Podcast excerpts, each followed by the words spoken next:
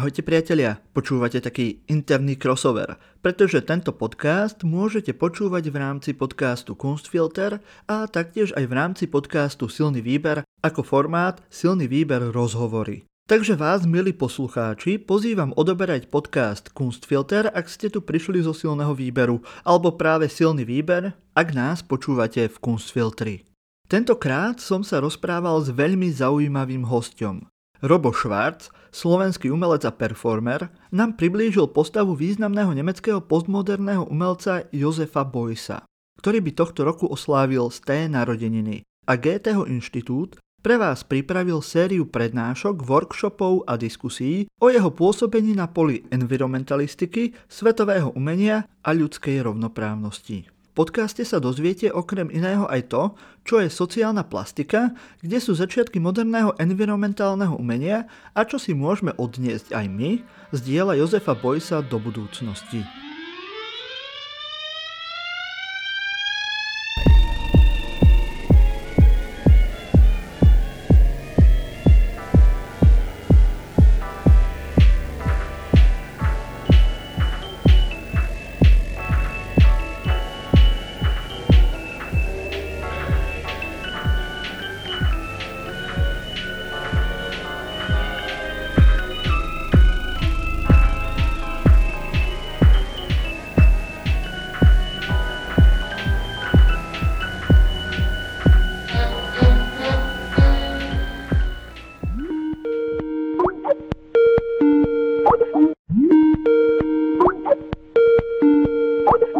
Ahoj Robo. Ahoj Martin. Ďakujem ti, že si prijal pozvanie k nám do podcastu. Rád by som sa s tebou porozprával o významnom umelcovi Jozefovi Bojsovi.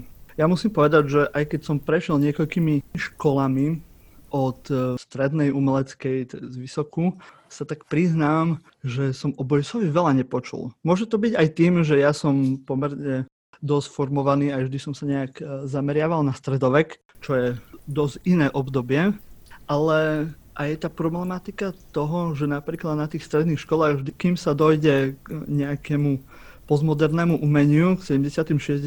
rokom, tak to už sa nestíha a to sa už ani poriadne o tom nehovorí na tých školách a na vysokých školách je aj podľa toho človek, ako sa zameriava, tak aj prichádza k týmto postavám. Ale aj vďaka teraz storočnici oslávam z tých narodenín Jozefa Boysa.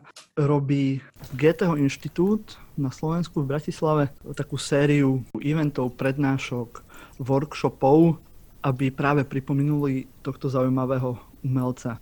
Mohol by si nám povedať, ty ako človek, ktorý o ňom napísal knihu, ktorá bude čo chvíľa vydaná, mohol by si nám povedať, že kto bol Josef Boys. Ono je to veľmi zaujímavé práve to, čo si spomenul, že človek sa stretáva s tým, že to povedomie v podstate aj odbornej verejnosti, poviem to v rámci Československa, hej, je pomerne malé, e, napriek tomu, že v tom medzinárodnom kontexte je e, paušálne považovaný za jednu z najvýznamnejších postav nielen postmoderny, ale celého 20. storočia, pretože Boys predstavuje akoby akýsi ten prechod, akoby ešte nejakou jednou nohou, aj v moderne začínal a vlastne tou druhou vkročil do postmoderny tak viac menej spolu s Andy Warholom je akoby vnímaný ako, ako taká najvýraznejšia pozícia v tej postmoderne.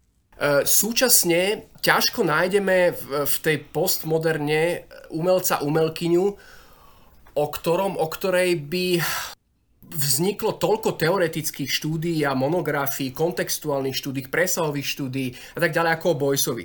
Tam tá dynamika je naozaj uh, obrovská, čo sa tohto týka. Hlavne teda v 90. rokoch, krátko po Boysovej smrti, vzniká v priebehu niekoľkých rokov len v Nemecku okolo 90 teoretických monografií. To si treba predstaviť, hej? A to sú mm-hmm. skutočne štúdie, ktoré sa hýbu od, od tradičných kúz historických e, spracovaní cez, cez presahy do sociológie, ekológie, environmentalistiky a ďalších spoločenských a humanitných vied. Čiže je to veľmi prekvapujúce, že akoby existuje také malé povedomie o ňom, napriek tomu, že e, tá jeho práca, celá tá jeho tvorba plus sociopolitické angažma, environmentálne angažma ako spôsobili také virulentné e, dynamiky v rámci teórie a kritiky, tre, treba, treba si ako uvedomiť, že mm-hmm. to spektrum tých názorov a to spektrum toho spracovania naozaj sa hýbe od tej najradikálnejšej kritiky, kde je naozaj ničený akoby veľmi tvrdými argumentmi a cez, cez takú akoby neutrálnu teoretickú polohu až po, až po velebenie a akési uh, akoby auratizovanie a heroizovanie a glorifikovanie, ako to bežne poznáme. Čiže to, ako to, to spektrum je mm-hmm. strašne, strašne široké.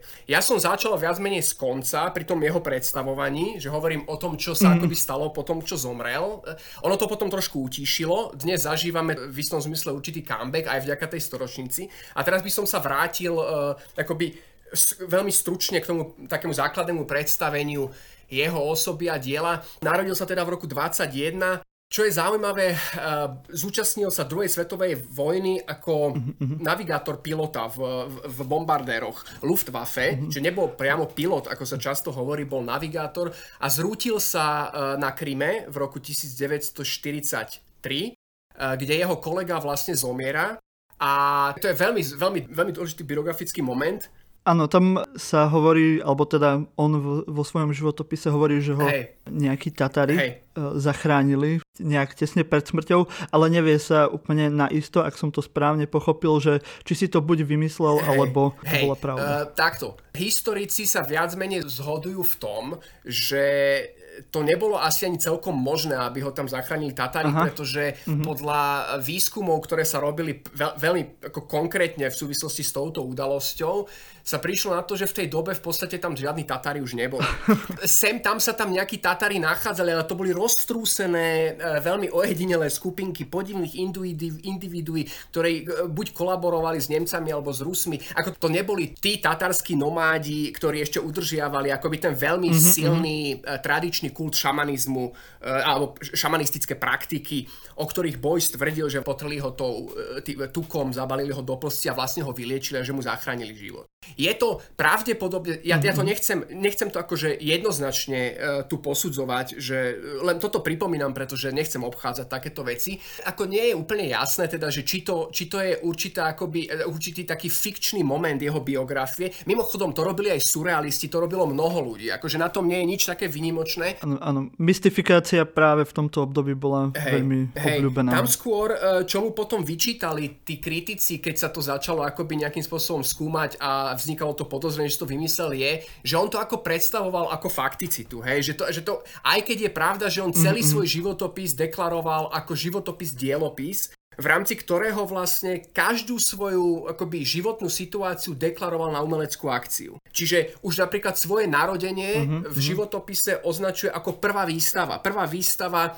performera, hej? Čiže z tohto pohľadu akúkoľvek udalosť svojho života deklaroval na umeleckú akciu a do istej miery e, fikcionalitu. Čiže tam sa môžeme prieť ako do nekonečna, nakoľko sú tam tie vitky oprávnené, neoprávnené. Každopádne e, z môjho pohľadu je zaujímavé to, že on tvrdí, že v tom momente, kedy zažil akoby túto dramatickú situáciu, ktorá bola dramatická, zase netreba zľahčovať ten pád. Či, či ho zachránili Tatári alebo, mm, alebo e, nemecký lekár, je úplne jedno, jeho kolega zomrel na mieste, čiže to určite nebol ľahký pád. Ale každopádne tam dochádza k tomu, že on tvrdil, že v tom momente pochopil, že jediná možná cesta, ktorou chce v živote ísť, je umenie. A, a to konkrétne sochárstvo plastika, v jeho prípade veľmi dôležitý pojem. A z tohto pohľadu je to zaujímavé. Tá, tá situácia mm-hmm. dochádza tak dramatickému okamihu, kde vlastne prichádza k tomu rozhodnutiu robiť umenie. Mm, ale on vyštudoval umeleckú školu až po druhej svetovej vojne, alebo ešte pred? Áno, áno, hej, hej. On sa, on sa vrátil, e, treba ešte povedať, že e, skončil v zajatí a strávil mm-hmm. ešte niekoľko mesiacov v anglickom zajateckom tábore kde ako mm-hmm. vieme tie podmienky neboli o nič lepšie ako v niekdejších, teda vtedy niekdejších koncentračných táboroch. Uh, veľa jeho kolegov to neprežilo. Tam, tá situácia v Európe bola nielen v týchto zajateckých táboroch, všade proste extrémna, hej, nedostatok potravy a tak ďalej, čiže netreba sa čudovať, že ako ne, z, nemeckí zajatci mali nedostatok potravy a tak ďalej, čiže mm-hmm. on sa po niekoľkých mesiacoch vracia do absolútne zdemolovaného Nemecka tam práve ako e, takisto dochádza k ďalšej obrovskej traume, kde, keď príde do svojho rodného mesta. Vieme, ako vtedy Nemecko vyzeralo. No a následne potom študoval na Kunstakademii Düsseldorf profesora Evalda Matarého sochárstvo. On tam mal niekoľko tých učiteľov, jeden bol aj, myslím, maliar, že? Hey, áno. Holandský, keďže to bolo blízko Holandska. A potom ešte ten učiteľ sochár. Evald Matare, hej. Evald Matare, áno. Hej. A vtedy sa rozhodol, že chce byť sochárom? On vždy tvrdil, že to rozhodnutie venovať sa plastike vzniklo viac menej ešte preto druhou svetovou vojnou, keď e, našiel taký malý zošitok e, Wilhelma Lembruka, uh-huh. veľmi významný nemecký expresionistický sochár z začiatku 20. storočia. Čiže tam to bolo od začiatku jasné, že jedine socha. A v podstate aj ešte v 80 rokoch, e, keď e, sa ho snažili predstaviť na ORF v Rakúsku, tak vždy mali s tým nevedeli, ako ho predstaviť, pretože ten záber tých aktivít bol tak obrovský, tak on povedal pokojne ako mhm. sochár, že môžete ma predstaviť ako sochára. Lebo naozaj ako ten pojem tej sochy je centrálny. Mm-hmm. O tom sa môžeme porozprávať potom. To je aj jedna z tém, o ktorých by sme sa asi mali rozprávať, lebo ako keď si niekto predstaví sochára, tak si predstaví Michelangela, ktorý tesá z mramoru e, nejakého Davida. Ale u toho Boysa je to trošku posunuté, predsa len. Už sú to skôr aj priestorové inštalácie. Nerobí len e, plastiku, ako si to predstavíme na prvú, že robenie telesného objektu alebo tak, ale skôr aj umiestňovanie objektov práve do priestoru. Prípadne niečo, čo sa nazýva sociálna plastika, o tom si určite ešte tiež pomieme, lebo je to tiež zaujímavý koncept aj v rámci jeho záujmu o environmentalistiku. Tak môžeme sa ešte vrátiť k tomu jeho životu. Bol hneď slávny po vyštudovaní školy. Viem, že tam mal nejaké obdobie depresí a, a, a neúspechov a až trochu neskôr získal ten, ten úspech alebo to, to povedomie svetové. Vieš nám o tom povedať? Boys je jeden z tých prípadov ľudí, kde, kde akoby to dozrievanie umelecké, tvorivé, osobnostné trvalo veľmi, veľmi dlho. V podstate taký určitý dôležitý okamih sa dá lokalizovať niekde v, e, v, uprostred 60 rokov, okolo roku 64-65 sa to, keď mal v podstate viac ako 40 rokov. Mm-hmm. Tam, kde začína sa dostávať do širšieho povedomia, tie začiatky boli extrémne ťažké. Z toho dôvodu, že e, hneď po skončení školy boj strpel veľmi silnými posttraumatickými psychickými poruchami, ktoré boli spôsobené práve uh, skúsenostiami z druhej svetovej vojny. Mm-hmm. Mimochodom... Ako veľmi... mnohí Nemci práve v tej dobe, že po druhej svetovej vojne. Hej, hej, uh, samozrejme to sa týkalo rovnako Nemcov ako aj Angličanov a Američanov, mm-hmm. Francúzov. Mm-hmm. V podstate mm-hmm. to isté pozorujeme po prvej svetovej vojne. Mm-hmm. Tie psychiatrické kliniky sa naozaj plnili uh, proste ľuďmi, ktorí trpeli týmito posttraumatickými poruchami. Boyce bol dokonca diagnostikovaný ako nevyliečiteľný. Uh-huh. Trpel, trpel extrémne silnými depresiami, bolo tam niekoľko takých nepriamých pokusov o samovraždu. Uh, dokonca sa rozhodol, že prestane úplne s tvorbou. Myslím si, že dokonca ani lekári mu neodporúčali práve venovať sa umeniu, pretože akoby mali pocit, že toho akoby strháva späť do tej, do tej sebareflexie a, a do, tých, do tých temných vôd. Mm-hmm. A, a prežívanie na novo tých, na, na novo tých zlých zážitkov. Mm-hmm. Hej, presne tak. Takže on aj na nejakú dobu akoby naozaj skončil s tou umeleckou tvorbou, mm-hmm. potom sa dostal k známym na, na taký sedliacký statok pri Kleve, odkiaľ pochádzal a tam nejakú dobu akoby sa snažil pracovať na poli s tou rodinou, ako aby sa nejak zotavil touto akoby takou remesel udržateľnou prácou, respektíve pobytom na, na vidieku a tak ďalej. A do istej miery sa to podarilo, pretože práve tam e, znovu objavil nejaký zdroj energie, začal, začal vehementne kresliť znova na tom statku a prostredníctvom týchto kresieb sa znovu akoby vrátil do toho, do toho tvorivého procesu. Následne začali prichádzať už aj prvé plastiky a tak sa to postupne rozbiehalo, až nakoniec, hovorím, zhruba v tom 64. 65. roku, v 63. roku sa jeho plastiky aj kresby dostali dokonca na dokumentu. To bola dokumenta mhm. číslo 3. Vtedy ešte dokumenta nebola to, čo dnes, ale akoby už, tak, už, už to bol viac menej ako význam, už to bola významná udalosť v rámci Nemecka. Prepač, môžeš len asi neviem, či všetci vedia, čo je dokumenta, len možno v krátkosti priblížiť. V podstate e, v súčasnosti najvýznamnejší umelecký festival v Nemecku, ktorý sa koná mm-hmm. každých, každých 5 rokov.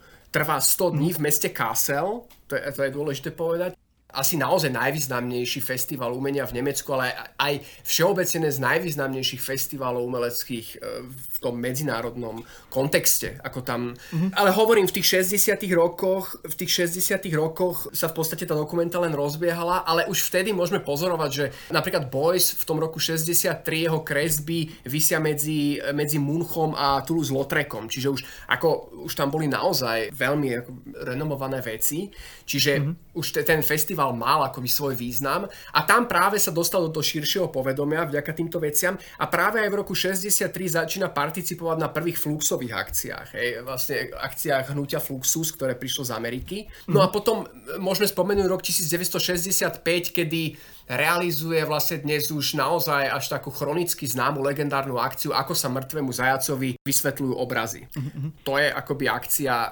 ktorá dnes sa nachádza takmer v každej príručke performatívneho umenia druhej polovice 20. storočia, ale vtedy ako Boys ešte stále bol známy len úzkému okruhu nemeckých intelektuálov. To ešte nebol akoby ten mm-hmm. Boys e, ktorého poznáme dnes. Môžeš len vysvetliť, že o čom bola e, tá akcia? Tam je veľmi dôležité pripomenúť to, že tá akcia nebola hlavným predmetom toho večera. Uh-huh. Dokonca nebola ani uvedená v programe, ani v pozvánke, ani v katalógu. Bolo to určité prekvapenie pre publikum. V prvom rade išlo uh-huh. o prvú Bojsovú monografickú výstavu v samostatnej galérii. Vtedy mal 44 rokov. Takže aj tu vidíme, že akoby e, naozaj pomerne neskoro, ako v 44 rokoch sa dožíva prvej monografickej výstavy, ktorá sa volala Nejaký povraz v galérii Šmela. Eh, Alfred Šmela bol, Šmela bol veľmi zaujímavý dusseldorfský galerista, ktorý si prenajal malý priestorík eh, o rozmere 9x3 metre, bývalá predajňa novín a tabaku mm-hmm. a tam začal postupne vystavovať v tej dobe ešte neznámych ľudí ako Boys, eh, Fontana, Yves Klein a tak ďalej. Také neznáme mená, áno. Hej, hej. Hej, hej. Toto bola teda prvá monografická výstava mm-hmm. a diváci boli prekvapení, pretože prišli, galéria bola zamknutá a dokonca boli zatiahnuté závesy. Potom vošiel do priestoru galérie Alfred Schmela, vytiahol hore akoby ten, ten záves, ktorý zatemňoval tie priestory, priestory galérie, bolo už tma, večer ale bolo vidno, že vnútri sa svieti, teraz sa vyťahli tie závesy a Šmela sa vrátil von k divákom, ktorí čakali na ulici, pozerali sa cez vlastne sklo mm-hmm. do galérie, donútra a zbadali tam Bojsa, ktorý mal hlavu potretú medom, plátkovým zlatom a v ruke držal mm-hmm. mŕtvého zajaca a následovala akoby taká, nazval by som to filozofická pantomíma, kedy s týmto zajacom uprostred tej galérie sa pohyboval od obrazu k obrazu, respektíve od objektu k objektu, tam boli aj objekty, aj obrazy a do istej miery tam s ním interagoval v tom priestore. E, nerad by som mm. to tu rozvíjal ďalej. E, pokiaľ toto niekoho ano. bližšie zaujíma, tak v mojej knihe práve e, túto akciu rozoberám veľmi dôkladne, takže tam, tam sa... Super, super. Dobre, myslím, že môžeme mať ako aspoň nejakú základnú predstavu asi, čo bol za umelca práve Boys, ale on mal pomerne veľa záujmov a keď som si o ňom čítal, tak to bol aj významný učiteľ, ktorý práve pôsobil, ak sa nemýlim, v Dusseldorfe. Áno. A aj na iných školách, lebo on bol aj dosť e, hostujúci profesor na, na rôznych umeleckých školách a je to veľmi výrazný aspekt práve aj jeho práce.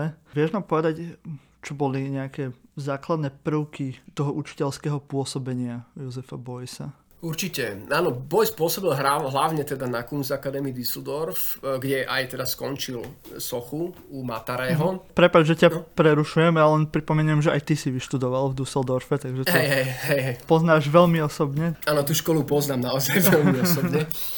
Tá jeho pedagogická dráha, keď to tak nazvem, skončila práve e, takou tiež veľmi e, významnou udalosťou, keď ho vlastne bezpodmienečne prepustili z tejto školy v roku 1972.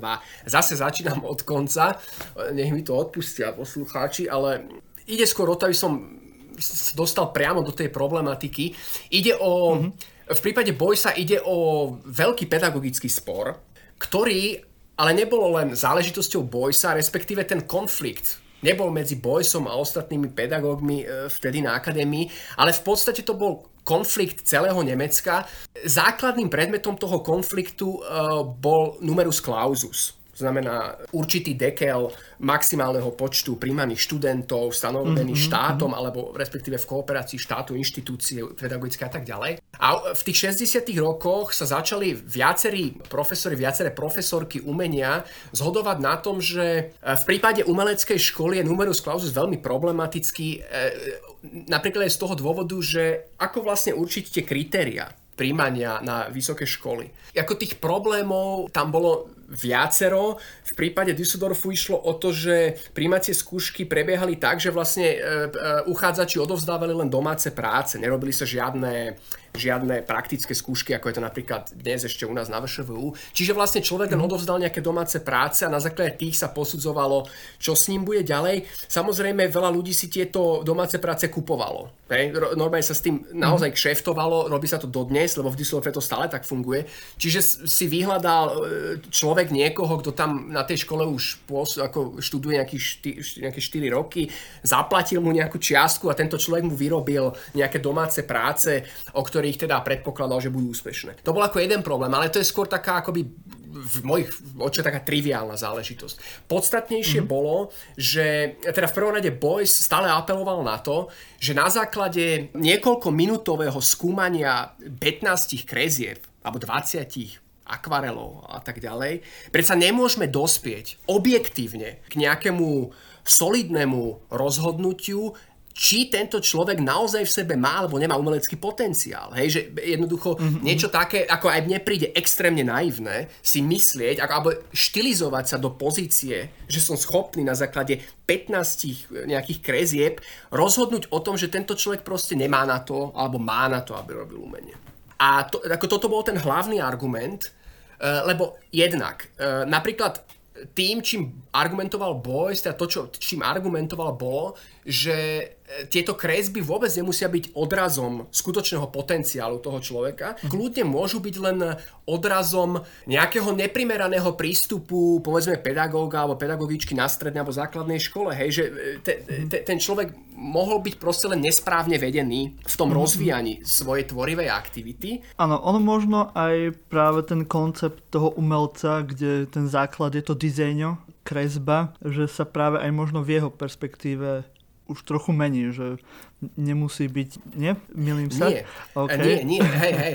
To, to je práve to, kde Boys predstavuje more nástrach, hej, že a to, e, to, je, mm-hmm. to je práve, a toto je jedna z nich, okay. na ktorú človek veľmi rýchlo skočí, pra, práve to, že pokúšal sa odstrániť numerus clausus. Áno, chcel pri, príjmať všetkých a tak ďalej. K tomu poviem trošku viac. To sú, to sú strašne, ako tam treba detálne skúmať. Čo sa týka dizajna, remeselnej zdatnosti, Boys bol najprísnejším pedagógom na akadémii 60 70 rokov. To boli, to boli hotové okay. hororové, hororové scény, kedy sa vlastne e, blížili konzultácie hej, ako študentov, študentiek, mm-hmm, mm-hmm, tak to boli, to boli doslova akoby hororové mindráky, ako sa pripravovali na to, čo im zase k tým veciam povie. A tam naozaj, e, pokiaľ tam človek prišiel s, e, s anatomickými štúdiami, kresbami alebo s, s bustami, tak tam tá kritika bola tak extrémna, že to, to, ako to, to, to proste on, on jednoducho, tam vôbec nešlo o banalizovanie remesla,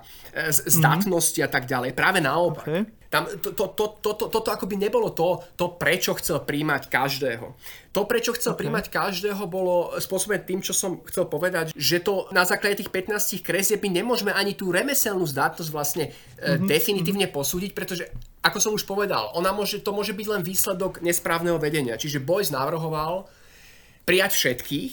Na to by bola mm-hmm. určená akoby špeciálna vedľajšia budova, kde by vzniklo mm-hmm. akoby taký dvojsemestrálne skúšobné obdobie, kde by všetci tí, ktorí ako si o sebe myslia, že ich cesta je cesta umením, prešli týmito dvomi semestrami skúšobných e, jednoducho kurzov a štúdií, kde by sa ich proste špeciálna skupina pedagógov a pedagogičiek snažila akoby v nich vyprovokovať ten kreatívny potenciál, respektíve presnejšie nasmerovať to, ako to remeslo vlastne uchopiť a, a to dizajno mm-hmm. a tak ďalej. A po tých dvoch semestroch až by sa rozhodlo, že napriek, e, povedzme, táto konkrétna osoba napriek dvom semestrom akoby extrémnych provokácií preukazuje, že naozaj asi pravdepodobne ten potenciál tam nie je taký, ako v prípade tejto mm. osoby. A to sa nestretlo s pochopením teda u jeho kolegov? To sa stretlo viac menej s pochopením. Mm-hmm. Uh, tie problémy boli nekonečného rázu, mm-hmm. byrokratického, finančného, kapacitného a tak ďalej. Tam viac menej ono tam došlo, pretože Umelecká akadémia v Düsseldorfe disponovala už v tej dobe viac menej to, čo mu hovoríme samospráva, Selbstverwaltung v Nemčine. Čiže uh, v podstate oni si mohli v rámci interné inštitúcie odsúhlasiť ak, akékoľvek regule, hej, ako profesorský zbor. A v podstate boli do istej miery nezávislé od štátu a od ministerstva vedy a výskumu, ktoré spadali v, v Severnom Poríni. Čiže tam došlo k viac menej celoplošnému konsenzu profesorského kolegia o tom, že budú príjmaní všetci. Ten problém nastal s realizovaním tohto rozhodnutia. Pretože rozhodnutie je, mm-hmm. je len prvý krok v tom celom. Najväčšie problémy vznikli v realizácii a Boyce bol ten, ktorý si povedal, že bude nekompromisne pokračovať v tomto postupe a v podstate už od konca 60. rokov vedel, že to, že to vedie k jeho akoby deštrukcii ako pedagóga, čo sa tak aj stalo. V 72. roku ho prepustili, pretože obsadil s niekoľkými študentmi sekretariát, ako ignoroval varovanie ministra vedy a e, výskumu. Následne viedol 7-ročný proces s ministerstvom, ktorý vyhral. To, to, sú, to sú zase veci, o ktorých by sa dalo hovoriť celé hodiny. Výsledkom je, že mohol si udržať e, priestor na tejto akadémii, aj keď už tam mm. neučil, ale mohol tam byť. Dokonca mm. mohol si ponechať uh, titul profesora a založil tam Free International University for Creativity and Interdisciplinary Research, medzinárodnú vzdelávaciu inštitúciu, ktorá vlastne už zodpovedala jeho predstave o, o, mm-hmm. o pedagogickej práci, čiže v istom zmysle to vyhral. On sa neskôr dostal aj k učeniu filozofie. Aký je nejaký základ filozofický tých diel Bojsových? Je to asi ťažké na vysvetlenie, ale možno nejak v takej jednoduchosti, ak by sa to dalo. Tak tam sa viac menej môžeme už potom dostať aj k tej sociálnej plastike a, a tak ďalej mm. a od nej sa potom odraziť k tým určitým veciam. Filozofický Boys e, nevytvoril žiaden, konzist, ako, žiaden konzistentný filozofický systém ani e, ako v tom tradičnom ponímaní filozofie, mm-hmm. nenapísal žiadnu ucelenú filozofickú štúdiu. To sú skôr fragmenty jeho predstav o spoločnosti, čiže skôr by sa dalo hovoriť o svojho druhu sociálnej filozofii. Mm-hmm. Tie východiska samozrejme veľa čerpal z nemeckého idealizmu, teda Schelling, Hegel, Fichte, Nietzsche prirodzene, a do istej miery tam potom je prítomný aj Heidegger, Edmund Husserl ale predovšetkým Rudolf Steiner, teda zakladateľ antropozofie, nechválne známy, pomerne skompromitovaná figura. To je zase, to sú, to sú veľmi obsiahle e, problematiky plné nástrach. Ako som už povedal, Boyce je plný nástrach. Aj, aj ten Steiner je ako veľmi, veľmi kontroverzná figura. Čiže e, ako nechcem to moc otvárať, pretože teda myslím, že bude stačiť, keď som takto vymenoval okruh uh, jeho nejakého filozofického, filozofického záujmu. Možno povedzme, že kde ho to viedlo, lebo vieme o jeho záujmoch práve v rámci environmentalistiky, v rámci nejakej sociálnej rovnosti, o ktorú sa zaujímal, mm-hmm. aj tiež svetového umenia, svetového workshopu, kde sa snažil prepájať mm-hmm. umelcov z celého sveta. Tak môžeme najprv si povedať o, o tej rovnosti.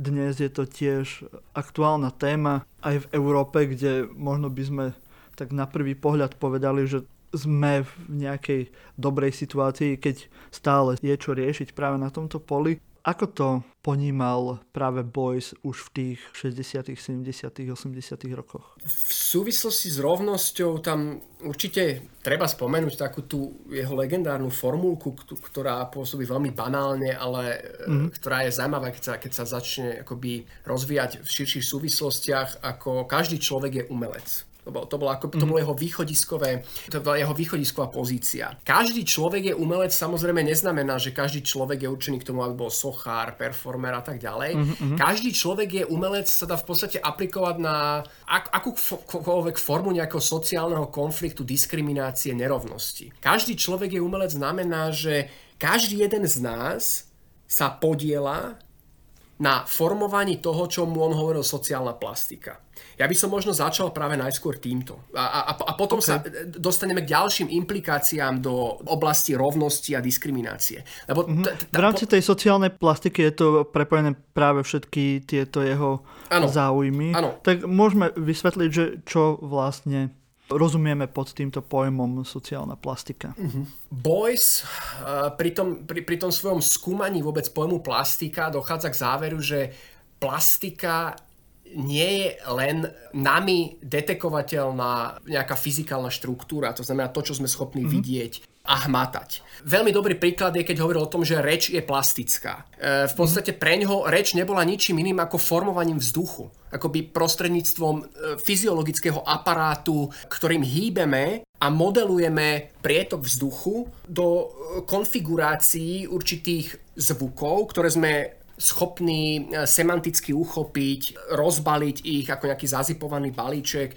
a tak ďalej. Čiže pre ňoho aj reč alebo sociálna interakcia je plastická. Je, je to proste niečo, čo, čo má ro, rovnocenné postavenie popri, popri materiálnych štruktúrach, ktoré sú hmatateľné a tak ďalej je veľmi zaujímavé práve, že súčasne s tým, ako on začal pracovať na tomto pojme sociálnej plastiky, napríklad vo Francúzsku sa objavuje taká veľmi zaujímavá disciplína, ktorej sa hovorilo a hovorí paleontologická estetika alebo paleontologická sociológia, Predovšetkým veľmi zaujímavý autor André Leroy-Gourand, to bol francúzsky paleontolog, archeológ a e, estetik, mm-hmm. ktorý sa pokúšal skúmať na základe paleontologických vykopávok, kedy vlastne dochádza k tomu momentu, príchodu homo sapiens, alebo pokiaľ, pokiaľ chceme človeka moderného. Hej, že kedy naozaj dochádza k tomu, čo mu hovoríme človek moderný, človek rozumný a on dochádza k tomu záveru, že to je v momente, kedy tento, tento tvor pred niekoľkými desiatkami tisíc rokov začína tvoriť hodnoty, začína o nich komunikovať a na základe mm-hmm. tohto, tohto, tohto komunikovania hodnot, hej, nejakých regulátorov z hľadiska etiky, religiozity a tak ďalej, vieme zhruba, čo mám na mysli, keď hovorím eh, po, pojem mm-hmm. hodnoty, tak uh, Súčasne s, s týmto komunikovaním týchto hodnot dochádza k vytvoreniu akéhosi paralelného tela k telu zoologickému a toto telo práve e, Gurán e, nazýva sociálne telo. Mm-hmm. On má na mysli sociálne telo ako sociálny korpus, to znamená ako to, čo sa odohráva medzi nami. V rámci spoločnosti dnes už môžeme naozaj hovoriť o jednej globálnej spoločnosti, čiže pokúsim sa to akoby nejak aktualizovať, pretože to mal Boyce na mysli. On neustále hovoril o, o tom, že sociálna plastika je vlastne neviditeľná socha spoločenských vzťahov. Ide o to, že sa tým pokúšal upriamiť pozornosť na to, že táto sociálna plastika alebo sociálne telo je extrémne e, komplikovaná a komplexná štruktúra, ktorej sme doteraz pravdepodobne venovali málo pozornosti. Hej, e, akoby koncentrujeme sa väčšinou len na to, čo je akoby materiálne detekovateľné a tak ďalej. Ale napríklad práve sociálne interakcie a komunikácie v spoločnosti nám dosť často práve unikajú nie, preto, že unikajú takej tej tvrdej predstave nejakej materiálnej štruktúry, teda to, čo sa odohráva medzi nami, to interaktívne, ale aj preto, že ako napríklad tvrdí Gurán, táto štruktúra tej, tejto sociálnej plastiky je natoľko nepredpokladateľná a disponuje takými komplikovanými vzťahmi, že vlastne presahuje schopnosti vnímania individua. Mm-hmm. Čiže my ako, ani ako jednotlivci nie sme schopní v podstate detekovať komplexitu toho, čo sa v spoločnosti deje.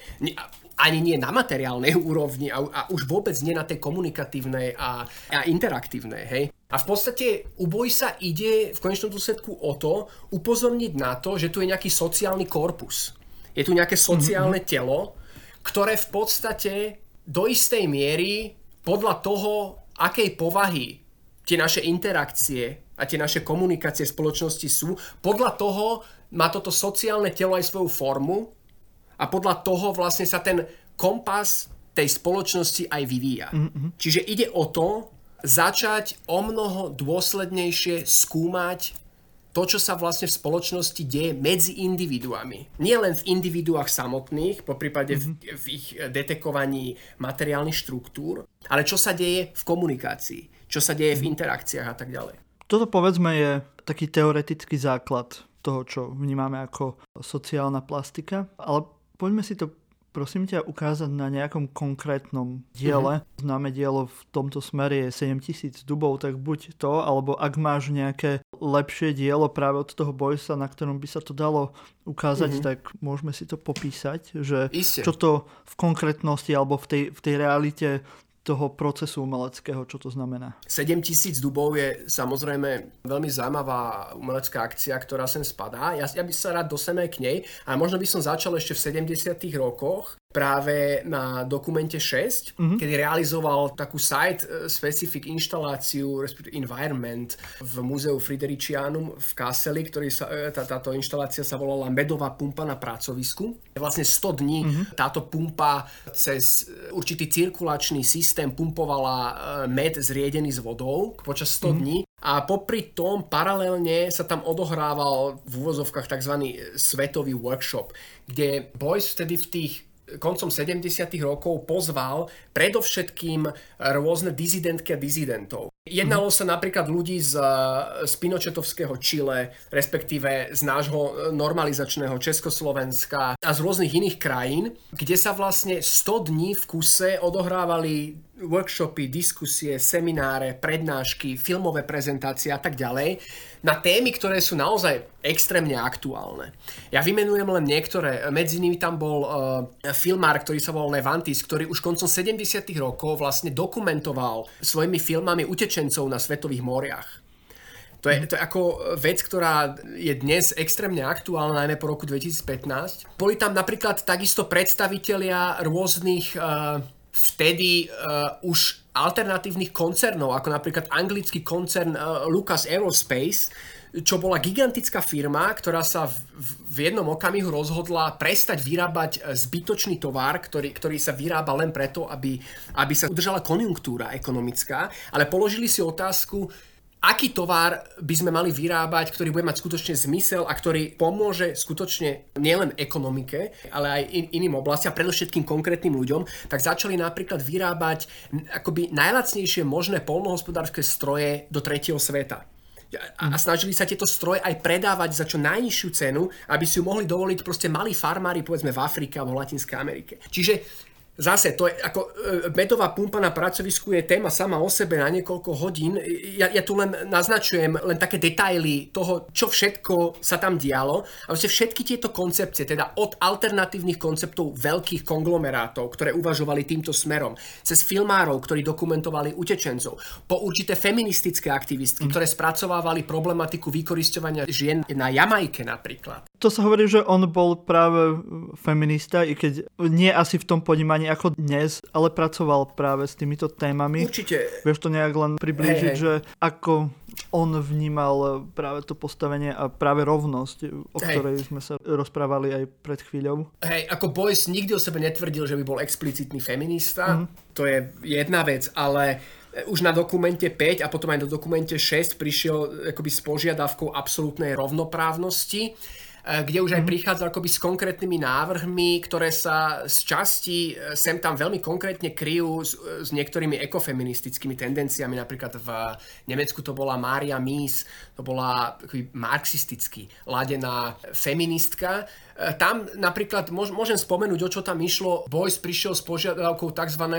Hausfrauengehalt, sa to volá v Nemčine. V preklade to znamená akoby bezpodmienečný príjem pre ženu v domácnosti. E, to mhm. znamená, že e, tá žena, ktorá v prípade, že zostane na materskej s dieťaťom doma, však samozrejme to môže byť aj muž, ktorý zostane tej materskej, takže sa to týka obidvoch, ale v tom prípade to bolo ako adresované žene, tak ako táto žena nie je len odbavená nejakou almužnou, ktorej hovoríme mater, mater, akoby materská dovolenka, čo je akoby naozaj často absolútne minimálny finančný príspevok, ale že táto žena v podstate... Už len to slovo dovolenka je veľmi vtipné v rámci toho kontextu. Presne tak, už to slovo dovolenka je akoby e, v podstate veľmi nesprávne. Presne tak. ale v podstate táto, akoby táto žena alebo muž týmto bezpodmienečným príjmom ako dosiahne rovinu minimálne priemerného zárobku v krajine. Minimálne. Hej? Mm-hmm. Čiže to, akoby, a toto je práve ten návrh, ktorý sa kryje napríklad s návrhmi Marie, Marie Mis, ktorá s, s touto požiadavkou prišla tiež, pretože ona napríklad tam bolo zaujímavé to, že Maria Mis tvrdila, že že ženská nezaplatená práca je vlastne čierna diera v celej marxistickej teórii. Napriek tomu, že ona sa mm-hmm. ako prezentovala ako marxistická feministka, tak veľmi silne kritizovala marxistickú kritiku kapitalizmu v tom, že táto kritika nezahrňa do vykoristovania pracovnej sily práve nezaplatenú prácu žien v domácnosti. To bola, to mhm. bola vlastne okay. bola tá koncepcia Marie Mies a v tomto smere sa naozaj e, tieto aspekty veľmi silne kryjú s tými bojsovými požiadavkami, ktoré on v podstate komunikoval vtedy ešte stále na úrovni toho umeleckého festivalu. Že ešte v tých 70 rokoch akoby to stále zostáva nejak uprostred umeleckej komunikácie, čo sa potom mení, keď Boys vlastne začiatkom 80 rokov e, spolu zaklada stranu zelených a mhm. vstupuje e, do politického prostredia. Tam to zase dopadlo viac menej neúspešne v úvodzovkách, tak ako v, pri tej pedagogickej činnosti, pretože oni ho nakoniec v istom zmysle odstavili zelený mm-hmm. tesne pred voľbami, kedy ho nevymenovali ako kandidáta, čo teda veľmi málo kto očakával. To bolo veľmi prekvapujúce. Je to tá istá zelená strana, ktorá teraz má pomerne hey, určitú hey. silu v Nemecku. No, uh, práve že tá strana zelených už nie je taká zelená v tom Nemecku. Okay. Respektíve je otázne, nakoľko ňou e, vôbec bola. Možno, že ešte naozaj v tých začiatkoch, v tých 80 rokoch to bolo myslené viac menej vážne, ale dnes zelení predstavujú v podstate veľmi e, v Nemecku podľa môjho názoru a podľa názoru veľa, veľmi veľa ľudí do, do istej miery nezaujímavú, častokrát podivne kombinovanú konzervatívne liberálnu, ale viac menej neekologickú stranu. Ako, uh, myslím okay. si, že zelení, zelení nie sú vnímaní dnes v Nemecku ako, ako skôr sa k tomu ľudia strávajú veľmi kriticky. Mm-hmm. Okay. Myslím, že by sme mohli ešte sa porozprávať práve o tej environmentálnej stránke práve bojsovej tvorby, ktorá je dnes veľmi aktuálna. Dnes tá téma environmentu a snaženia sa spoločnosti o lepšie zaobchádzanie s prírodou a s planétou. Ako začínal práve Boys s týmito teóriami a myšlienkami? Hovorí sa o ňom ako o jednom z prvých environmentalistických umelcov, je, je to pravda? Alebo vychádzal on aj z nejakých predošlých umeleckých smerov, ktoré sa zaoberali aj ochranou prírody? Myslím si, že samozrejme dnes poznáme veľmi široké spektrum umelcov, ktorí sa zaujímajú o environmentalistiku a tak ďalej, ale do istej miery si myslím, že Boys je naozaj v tomto smere veľkým priekopníkom, pretože mm-hmm. napriek tomu, že poznáme predovšetkým tú akciu, o ktorej si už hovoril, 7000 dubov, mm-hmm. tak tam to nezačína. Mm-hmm. U Boysa to prelínanie sa environmentalistické problematiky s umeleckou začína už v 60. rokoch, hlboko v 60. rokoch, aj keď na úrovni akéhosi osobného laboratória, by som, by som to nazval, že, že ešte v tých 60. rokoch samozrejme Boys nerealizuje nejaké environmentálne akcie a tak ďalej, ale v spuste jeho krezieb, v spuste jeho plastík a takisto aj v jeho umeleckých akciách, mimochodom ako sa mŕtvemu zajacovi vysvetľujú obrazy, mm-hmm. tam to je doslova po ruke a ono to tam naozaj je. Znovu odkazujem na moju knihu, nebudem to tu už rozvíjať, pretože sme sa nedostali ďaleko. Čiže u neho sa začína už v tých 60 rokoch e, rodiť určitý svetonázor, ktorý môžeme nazvať akoby nejaký protoenvironmentálny. Hej, mm-hmm. že v tých kresbách akoby neustále skúma organické štruktúry, skúma včely, veľmi intenzívne sa zaoberá problematikou včelstva. Dnes jednoho z najohroznejších druhov, ako to je naozaj ako veľká hro, vyhnutie včiel predstavuje veľmi veľkú hrozbu pre ekosystémy. E, čiže ako tá problematika napríklad včelstva je u neho prítomná takmer od začiatku mm-hmm. a už v tých rokoch napríklad už sú tam akoby prvé priame odkazy v tom smere, že varuje pred používaním herbicídov a pesticídov. Všeobecne mm-hmm. varuje pred používaním uh, chemikálií v polnohospodárstve, čo dnes takisto vieme je veľmi brizantná téma, pretože vieme, že akoby z, uh, používanie týchto látok len vytvára akoby zvyšovanie potreby jeho používania, pretože všetky tie mikroorganizmy, ktoré, ktoré sa snažíme vyhubiť, sa stávajú vlastne rezistentnými. A, e, čiže mm. potrebujú stále viac a viac tých chemikálií, aby dozrela kukurica a tak ďalej. Čiže ako to už dnes vieme, že je naozaj tak, že, že to je diabolský kruh, ale on to už naozaj v 60 rokoch akoby v niektorých poznámkach a skicách akoby naznačuje. A potom teda cez tieto akcie, ako, ako sa mŕtvemu zácovi vysvetľujú obrazy a niektoré viaceré, akoby začína už tú, tú environmentálnu tematiku ohmatávať konkrétnejšie v tej mm-hmm. umeleckej akcii, kde vlastne z tých krezieb a z tých plastík sa posúva do tej interakcie s tým publikom a za pomoci toho tela a toho zásahu do toho sociálneho korpu, o ktorom som hovoril, už akoby, už sa tá environmentálna problematika dostáva viac do tej spoločenskej komunikácie, respektíve bezprostrednejšie, nezostáva v tom laboratóriu. No a potom to vrcholí e, pri tých 7 tisícoch dubov, ale ešte predtým by som povedal, že tam je spústa takých uh, momentov, kedy sa Boys vkladal priamo do rôznych iniciatív, keď napríklad vďaka jeho iniciatíve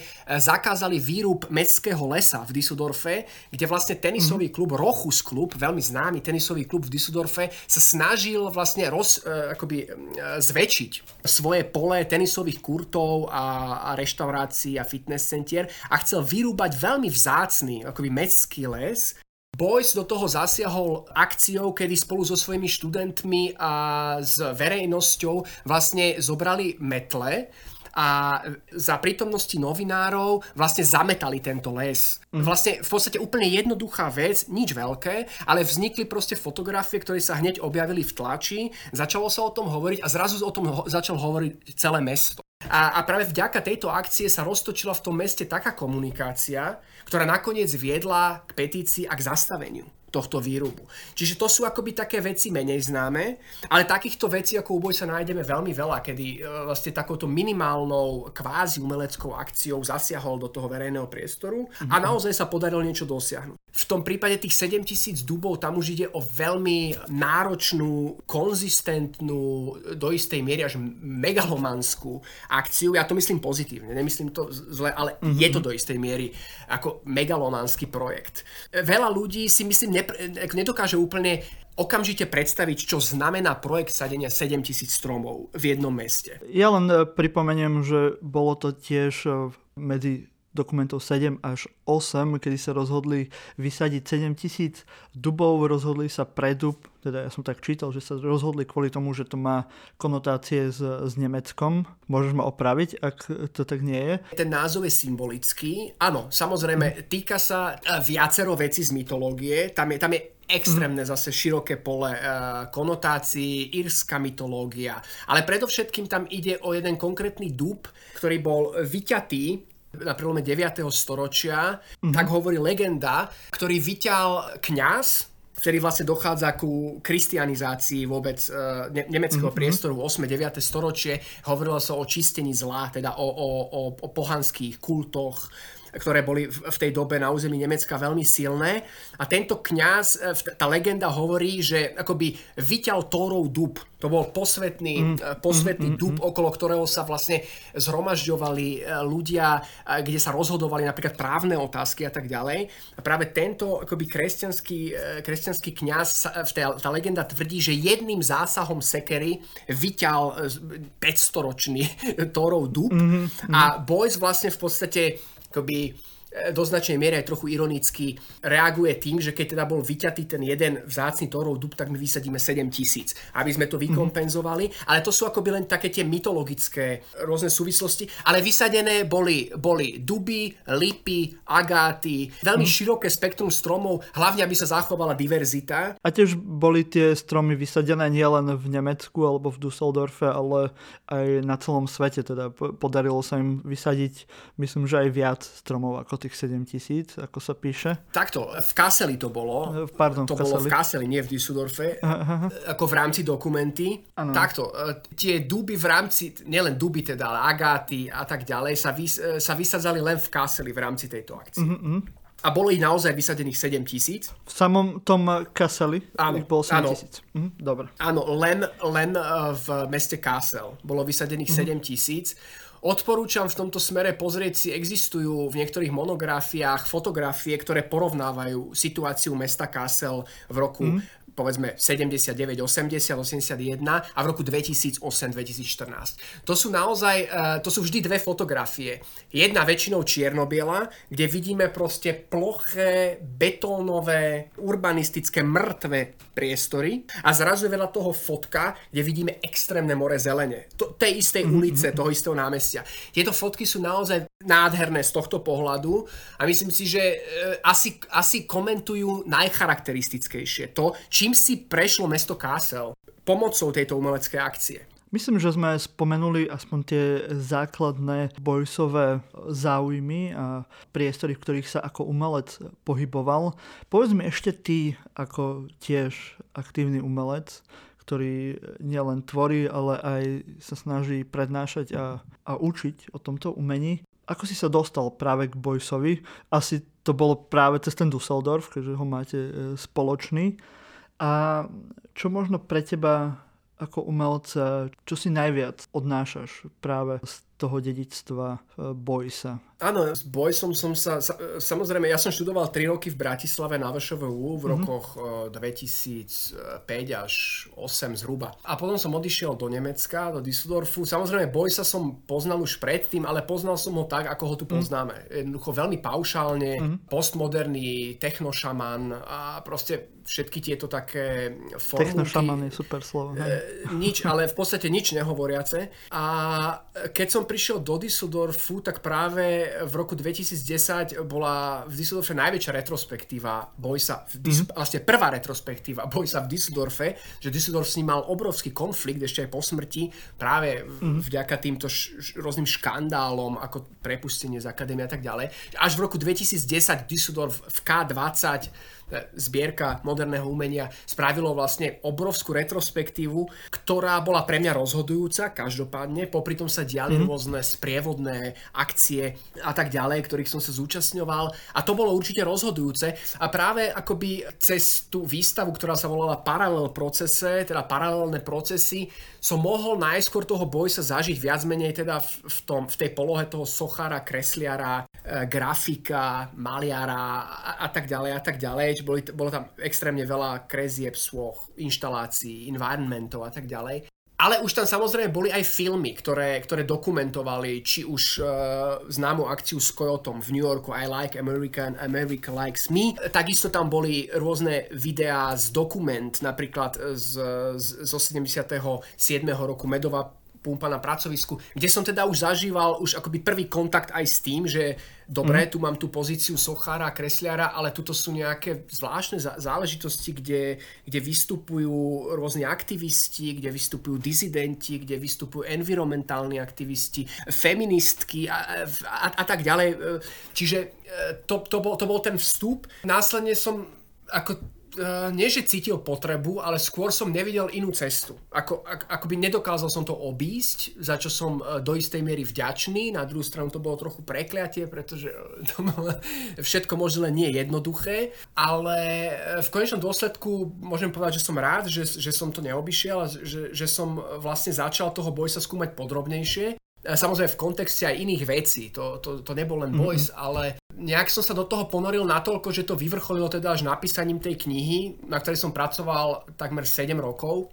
A samozrejme, že ma to zmenilo v mnohých, v mnohých úrovniach, predovšetkým teda tým, že ako maliar a kresliar, ako som prišiel z Bratislavy do Düsseldorfu, tak som začal pracovať práve aj e, na poli akcionizmu a performance Uh, začal som robiť teda svoje prvé performancie v Düsseldorfe, začal som potom robiť svoje prvé prednášky, respektíve performatívne prednášky a tak ďalej. A to bol krok k tomu vlastne, že som sa potom začal aj viac zaoberať vôbec aktivizmom a organizovaním rôznych podujatí, ktoré práve majú ten charakter, že sa snažia ako i prostredníctvom toho voľného pola umenia, pretože umenie má tú vzácnu, to vzácne privilegium, že nie je zväzované rôznymi korzetmi a tak ďalej, v ktorých, mm-hmm. ktorých proste vždy treba všetko odôvodňovať, e, respektíve všetko osekávať na, na, na nejakú redukovanú formu, ale práve umenie vďaka Bohu dokáže naozaj poskytnúť dostatočne elastické priestory na to, ktoré sú schopné poskytnúť priestor širokému spektru ľudí, expertov a jednoducho častokrát to, čo komunikujeme izolovane, oddelenie, tak práve v rámci takéhoto priestoru je možné komunikovať v nejakej súvislosti. Ako napríklad environment a umenie, rovnoprávnosť a umenie a tak ďalej. Hej, čiže a to, to, som od začiatku považoval za veľmi dôležité a tento festival, ktorý robíme teraz spolu s Goethe Inštitútom je do istej miery doteraz takým vyvrcholením tej mojej uh, snahy tieto veci mm-hmm. realizovať. Ešte mi prosím ťa takto nakoniec povedz, že čo by sme si možno najviac mali vziať ako teraz moderná spoločnosť práve z prác Boysa, alebo na čo by sme sa mali zamerať. Ako si spomínal, budú teraz eventy eh, GTH inštitútu, kde sa bude ešte podrobnejšie rozoberať Boys, eh, jeho život a jeho práca, samozrejme v kontexte ešte ďalších eh, aspektov, ktoré sme spomínali, ako environmentalistika, rovnoprávnosť, spoločnosť, že na čo je najlepšie sa pri ňom zamerať a čo je tak akože najcennejšie pre nás do budúcnosti, povedzme z môjho pohľadu to najpodstatnejšie a možno najaktuálnejšie z toho megalabyrintu, ktorý mm-hmm. on predstavuje,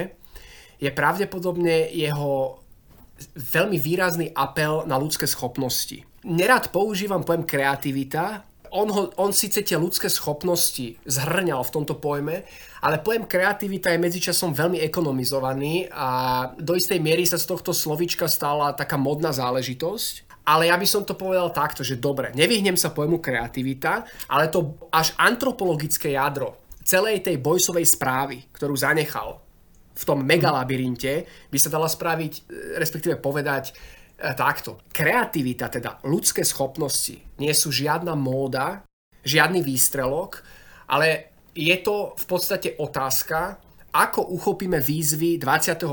storočia a akým spôsobom na základe našich schopností, každého jedného z nás, každého sociálneho individua, ktorý sa podiela na formovaní sociálnej plastiky na tejto planéte, ako pripravíme vstupné víza do 22. storočia. To je antropologické jádro Bojsovej správy, pretože, ako tvrdil on, kapitálom nie sú peniaze, ale schopnosti. Peniaze sú komunikačné médium, ktoré majú na starosti sprostredkovávať sociálne operácie a v podstate majú tiecť tam, kam ich najviac treba. A tým skutočným kapitálom sú naše schopnosti.